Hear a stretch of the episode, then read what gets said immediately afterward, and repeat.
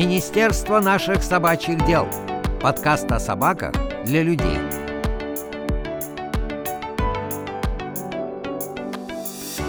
Привет, это Ирина. Добро пожаловать в Министерство наших собачьих дел. Сегодня мы с вами продолжим обсуждать тему пенсии и старости собак-поводырей, которую мы начали в моем прошлом выпуске. Тогда моей гостьей была Наталья Хедлунд. Она поделилась своей историей прощания с первой собакой-поводырем Пей, которую Наталья получила в Швеции. Если вы пропустили первую часть выпуска, то обязательно послушайте. Ну а сегодня мы с вами услышим мнение тренера-дрессировщика о том, как понять, что собаке пора на пенсию, и три разные истории других владельцев собак-поводырей.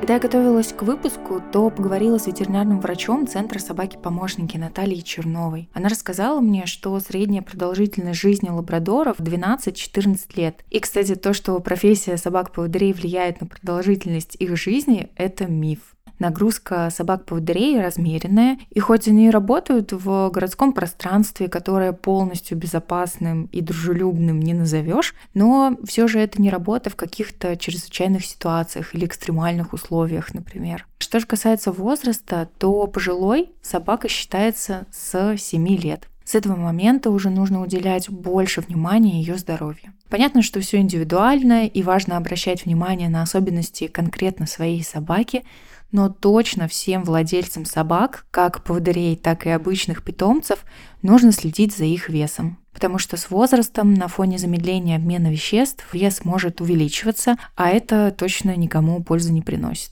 Ну и ветеринары рекомендуют переводить питомцев старше 7 лет на линейку корма для пожилых собак и минимум дважды в год посещать клинику для осмотра.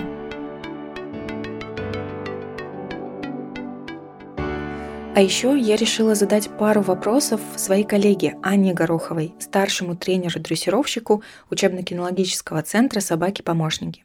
Я спросила Анну, должна ли меняться рабочая нагрузка на собаку-поводыря с возрастом, как вообще понять, что собаке-поводырю пора на пенсию, и отличается ли передача собаки-поводыря незрячему человеку, который впервые получает эту собаку, от передачи тому, для кого это уже вторая и последующая собаки-поводыри.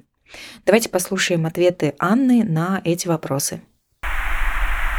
В работе собаки-поводыря нет таких серьезных нагрузок, которые бы пришлось со временем там сокращать.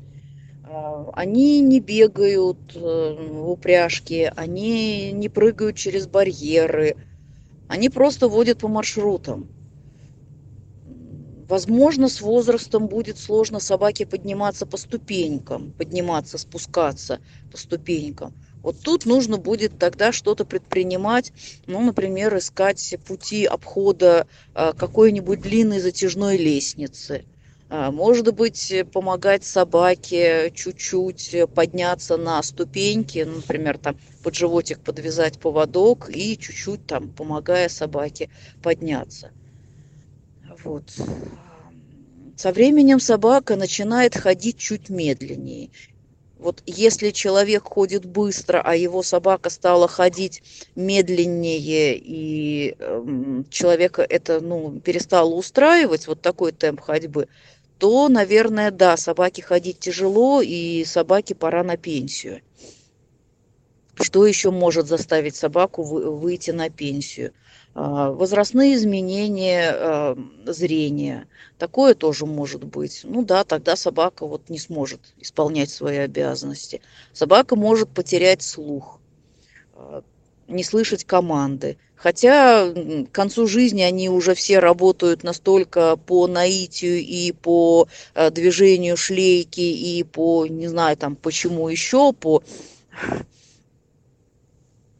что, наверное, потеря слуха вряд ли так сильно сыграет свою роль в том, что собака не сможет выполнять свои обязанности. Передача собаки-поводыря незрячему, у которого была уже собака, значительно сложнее, чем передача собаки-поводыря незрячему, у которой не было собаки, просто многократно.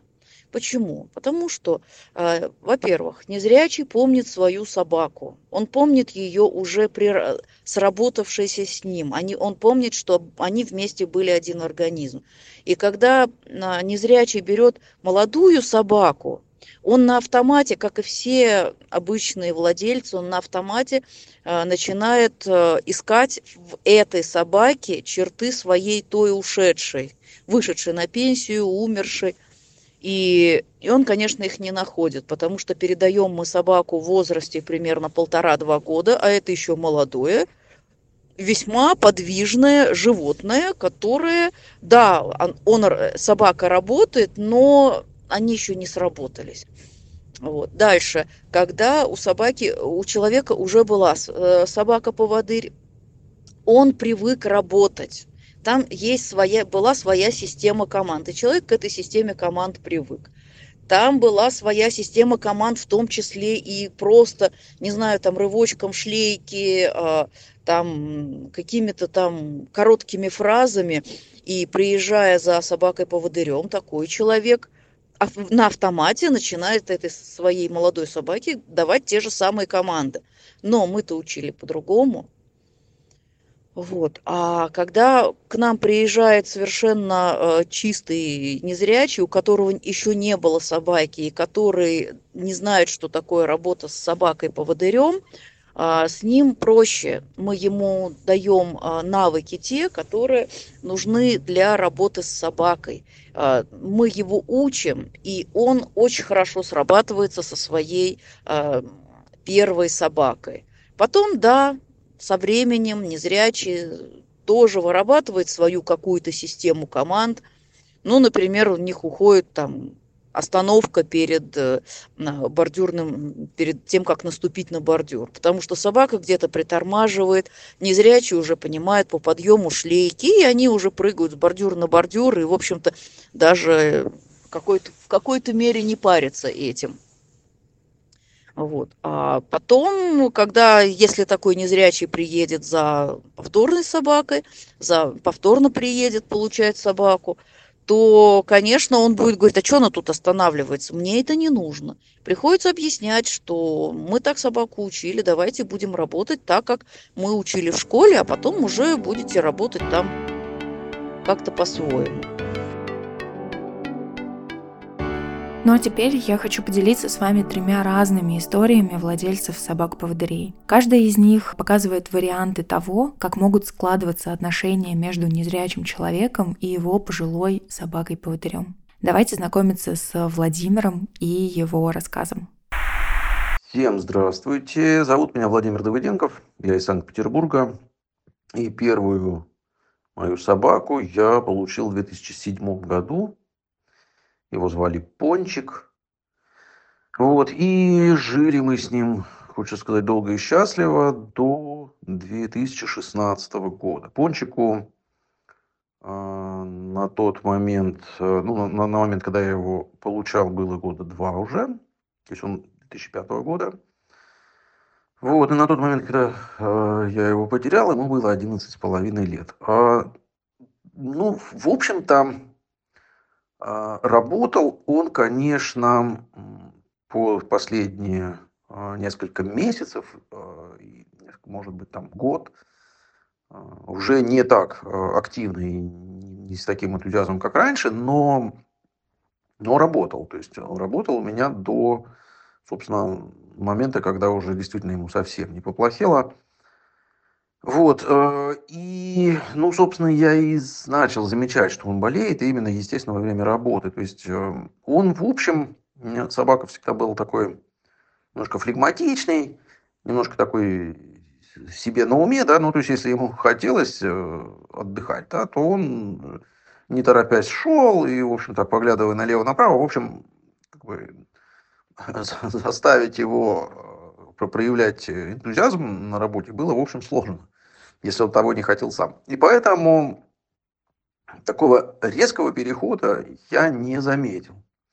Вот. Но обратил внимание, что он как-то все более вялый именно на маршруте, именно во время работы, потому что дома это сложно заметить.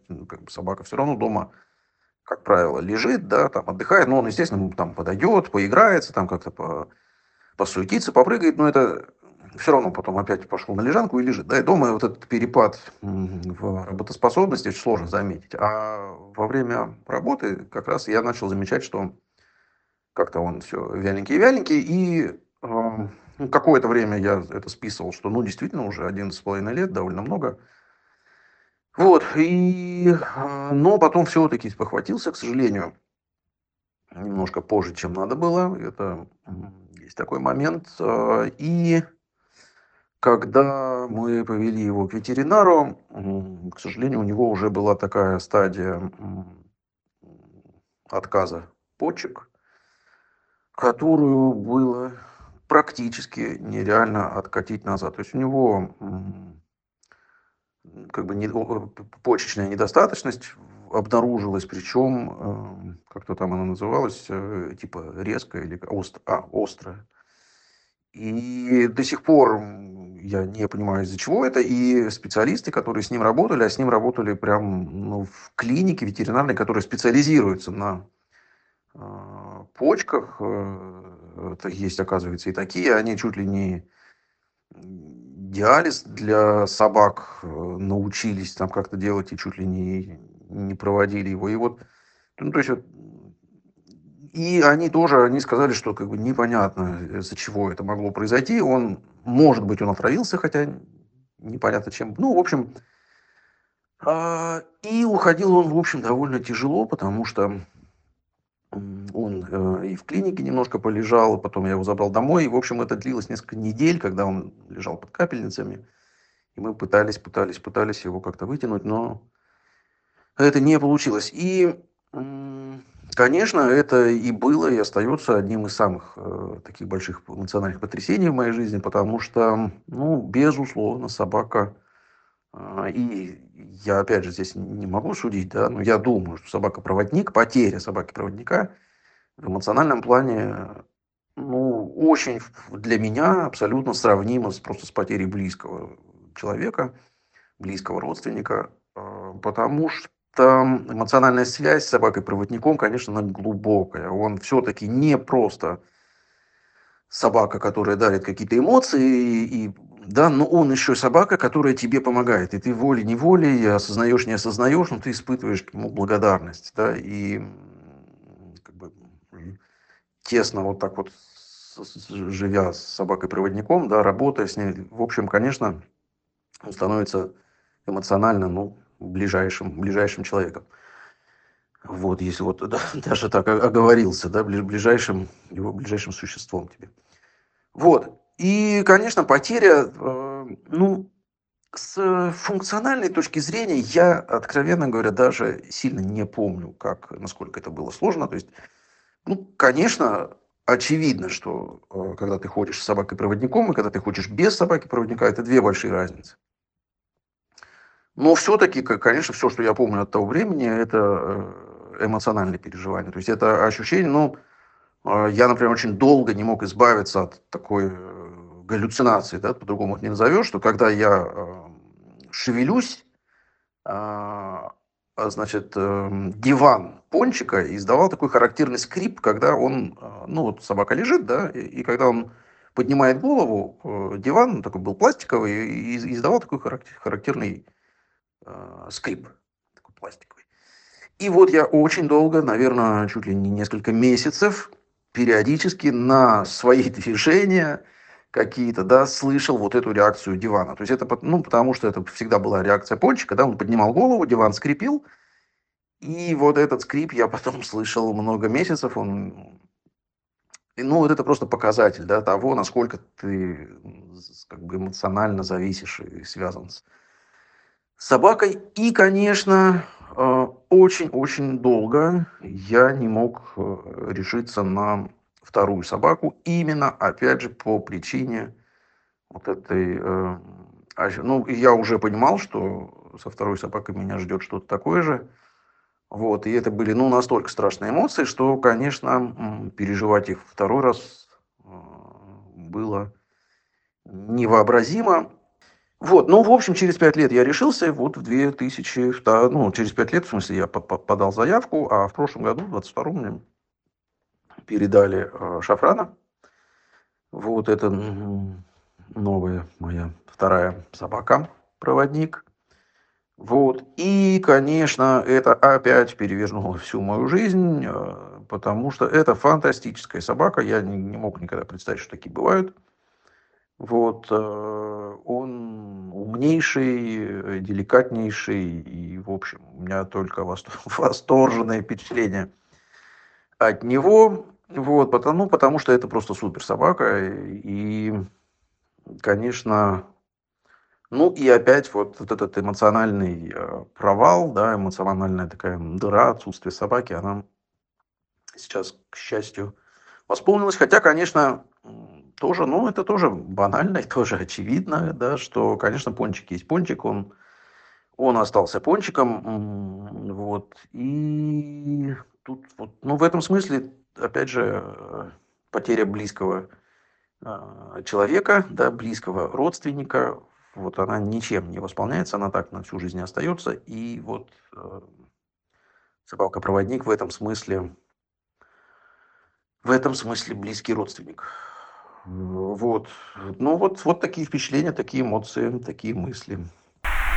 Если Владимир не один год решался подать документы на получение следующей собаки-поводыря, то вторая история, которую я хочу с вами поделиться, о том, как молодая собака дополнила семью, в которой живет пожилой поводырь на пенсии. Давайте послушаем рассказ о Сальме и Норе. Здравствуйте, меня зовут Юрий Шабанов. А меня зовут Алена Рулёва. Мне 58 лет, и я живу в Дальнем Подмосковье в маленьком райцентре под названием Рабочий поселок Серебряные пруды. Свою первую собаку-проводника, палевого лабрадора Сальму, я получил в конце октября-начале ноября 2011 года в учебно-кинологическом центре «Собаки-помощники инвалидов». Вот. Собака меня вполне устраивала, была хорошо подготовлена. На протяжении всего времени работала уверенно, хотя надо сказать, что маршруты у нас довольно короткие, не длинные, но на них есть свои особенности, свои сложности. Собака к этому привыкла, и, в общем-то, никаких проблем с ней не было. Характер у нее был спокойный. Вот. Но когда она стала уже пожилой, в ее работе появились некоторые изменения. Она стала менее уверенно водить, не так точно, не так акцентированно фиксировать, значит, препятствия. В общем-то, появились некоторые сложности, вот ошибки во время работы в зимний период, когда обстановка на улицах постоянно меняется. В общем, стало заметно, что собака уже пожилая. Я, в общем-то, берег ее, я старался знакомые мне маршруты, те их части, которые хорошо мне известны, проходить в режиме прогулки на поводке. Шлейку и дугу я надевал тогда, когда мне что-то становилось неясно, и мне нужно было, чтобы она меня довела через сложный участок. В общем, я старался как-то экономить ее усилия, чтобы ей не приходилось так много работать, и в таком режиме она работала довольно долго.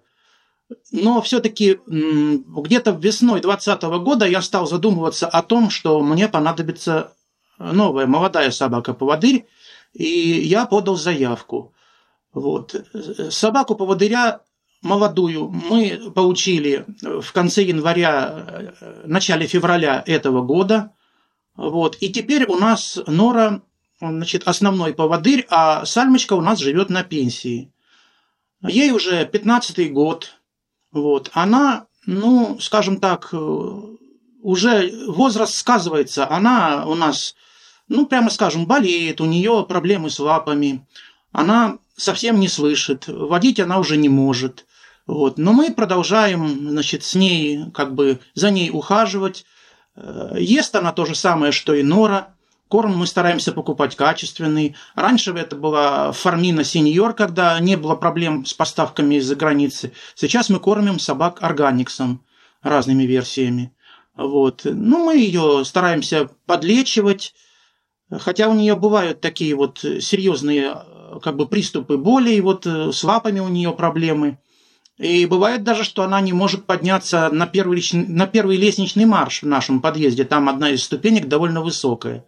Тогда мне приходится с помощью шлейки, которую я надеваю на нее, и монтажного пояса, который я под живот ей подвожу, заносить на первый лестничный марш с высокой ступенькой. После этого она поднимается, значит, уже дальше сама, самостоятельно. Ну, собачка сейчас у нас совсем не слышит, и Юрию очень трудно с ней находить, так скажем, общий язык, потому что у меня остаток зрения, я могу еще как-то жестами, ну, поймать там ее взгляд и жестами ей объяснить, что ей надо делать. Но команда она фактически не выполняет. Никакие, да, даже простые такие команды. Но ест с удовольствием, это ей приносит радость. Что касается молодой собачки, когда мы ее привезли, мы четко следовали инструкциям кинологов наших, да, наших тренеров. И сразу объяснили Норе, дали понять, что главное у нас Сальма. Она старше, она главная, она должна доминировать над ней. Ну, в общем, мы, конечно, страшимся того момента, когда она от нас уйдет, но стараемся об этом не думать и делаем ее жизнь как можно радостнее, облегчаем как можем, да, и последние.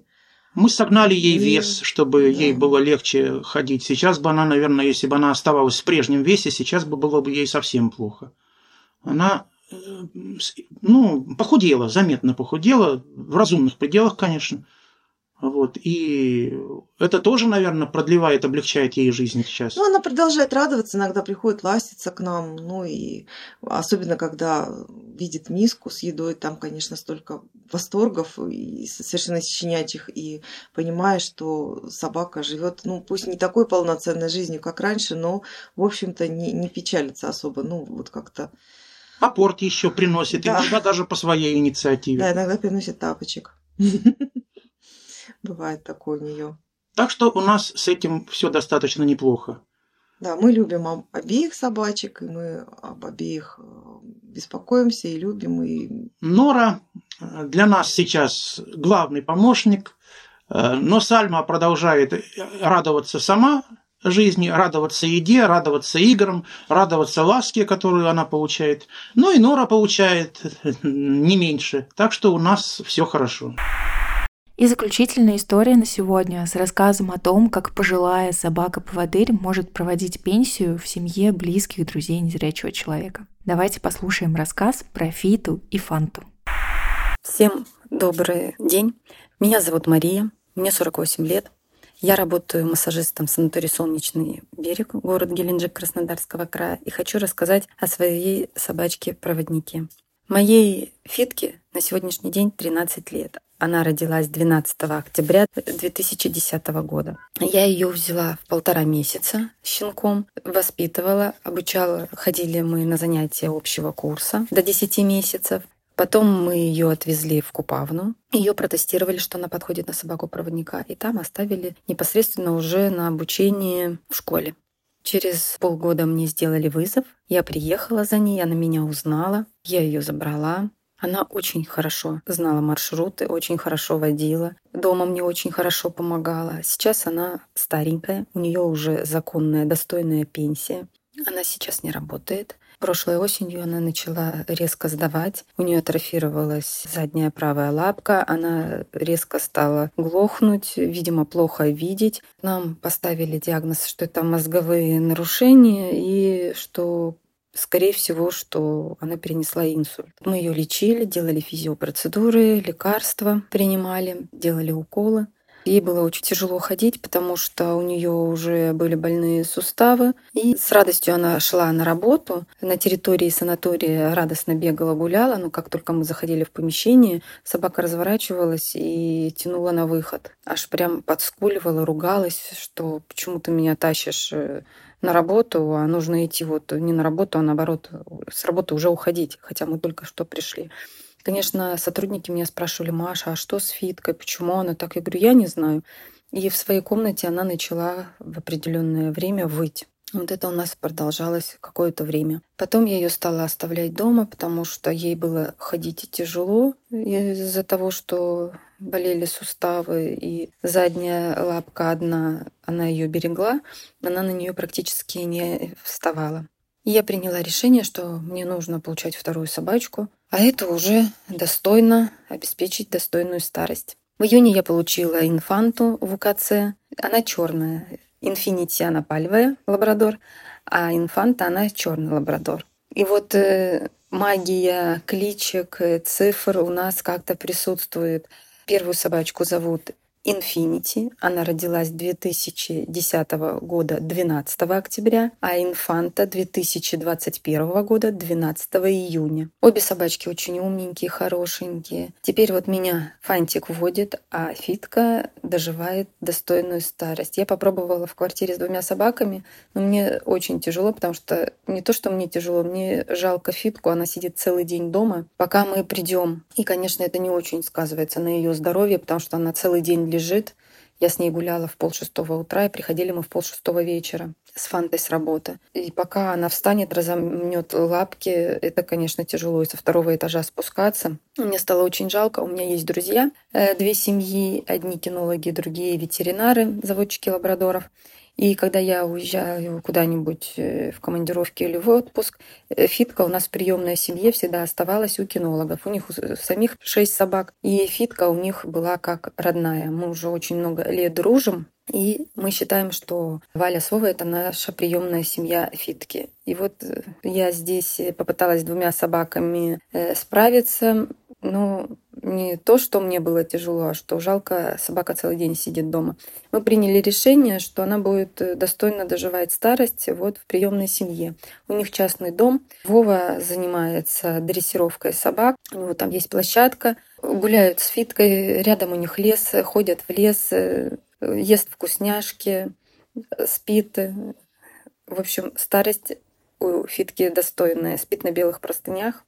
Я очень за ней скучаю, я ей благодарна. Это очень умнейшая собака. Гены, конечно, тоже сказываются. У нее в МЧС служили родители. И как бы я ее навещаю, езжу. Они здесь недалеко, почти в 30 километрах от города. И когда у меня выходные есть возможность, я с детьми или с друзьями езжу, навещаю Фитку. Конечно, это очень тяжело. Я скучаю очень сильно по ней, но тяжело ездить в плане морально, душевно. Я радостно туда еду, но оттуда уезжаю со слезами, потому что я ее очень люблю. Это не сравнить. Фантика я тоже люблю, но Фантик рядом со мной. А это теперь собака на расстоянии. Вот то, что я очень хотела ей достойную старость, Фите. Наверное, у нее она очень хорошая, я думаю, потому что мы ее все любим. Валя присылает мне видюшки небольшие, снимает, как они гуляют, все. Дочка мне рассказывает там на природе что-то. Валя тоже рассказывает, что они там гуляли. Даже Фитка иной раз Вову просит, чтобы он ей пару раз мячик покидал. Он ей много раз не кидает, потому что потом ей тяжело ходить. Побегать-то ей хочется, но ходить ей потом очень тяжело. И как бы немножко душевно это, что на расстоянии со своим первым питомцем душевно, это больно. Но я рада за нее, что мы смогли ей обеспечить достойную старость. Сейчас мы с Фантиком ходим на работу, теперь она мне заменила Фитку. Поэтому вот сейчас в ближайшие выходные поедем. И встреча, конечно, Фанты с Фитой была интересная. Фитка ее встретила, Фанта подошла, ее обнюхала. Все как бы легла с ней рядом. Но Фита у нас такая, она не конфликтная, интеллигентная барышня. Она дала понять, что она старше, что надо себя не баловаться, вести себя достойно. Все. Интересно это было со стороны смотреть, конечно. И когда Фанта залезала на Фиты на место, Фита подходила к ней, стояла, гипнотизировала. Я подходила, Фанту сгоняла, Фита поднималась на свое место, Фанта рядом ложилась на свое место. Интересно все это наблюдать, что нужно уступать пожилым дамам место. Молча озвучивала Фита. Но, тем не менее, позволяла, бывало, когда Фанта подлетит к ее миске, позволяла ей там поесть. Не рычала на нее, ничего не отгоняла. Общий язык они нашли. Поэтому я люблю очень своих собак. И спасибо тем людям, которые воспитывают, дрессируют для нас, продолжают это делать, продляют нам жизнь незрячим людям, что у нас есть такая возможность ходить в обществе, развиваться дальше, не замыкаться, не уходить в себя. А у нас есть вот такие четырехлапые друзья, которые нам помогают и душевно, и морально. Поэтому очень огромное спасибо.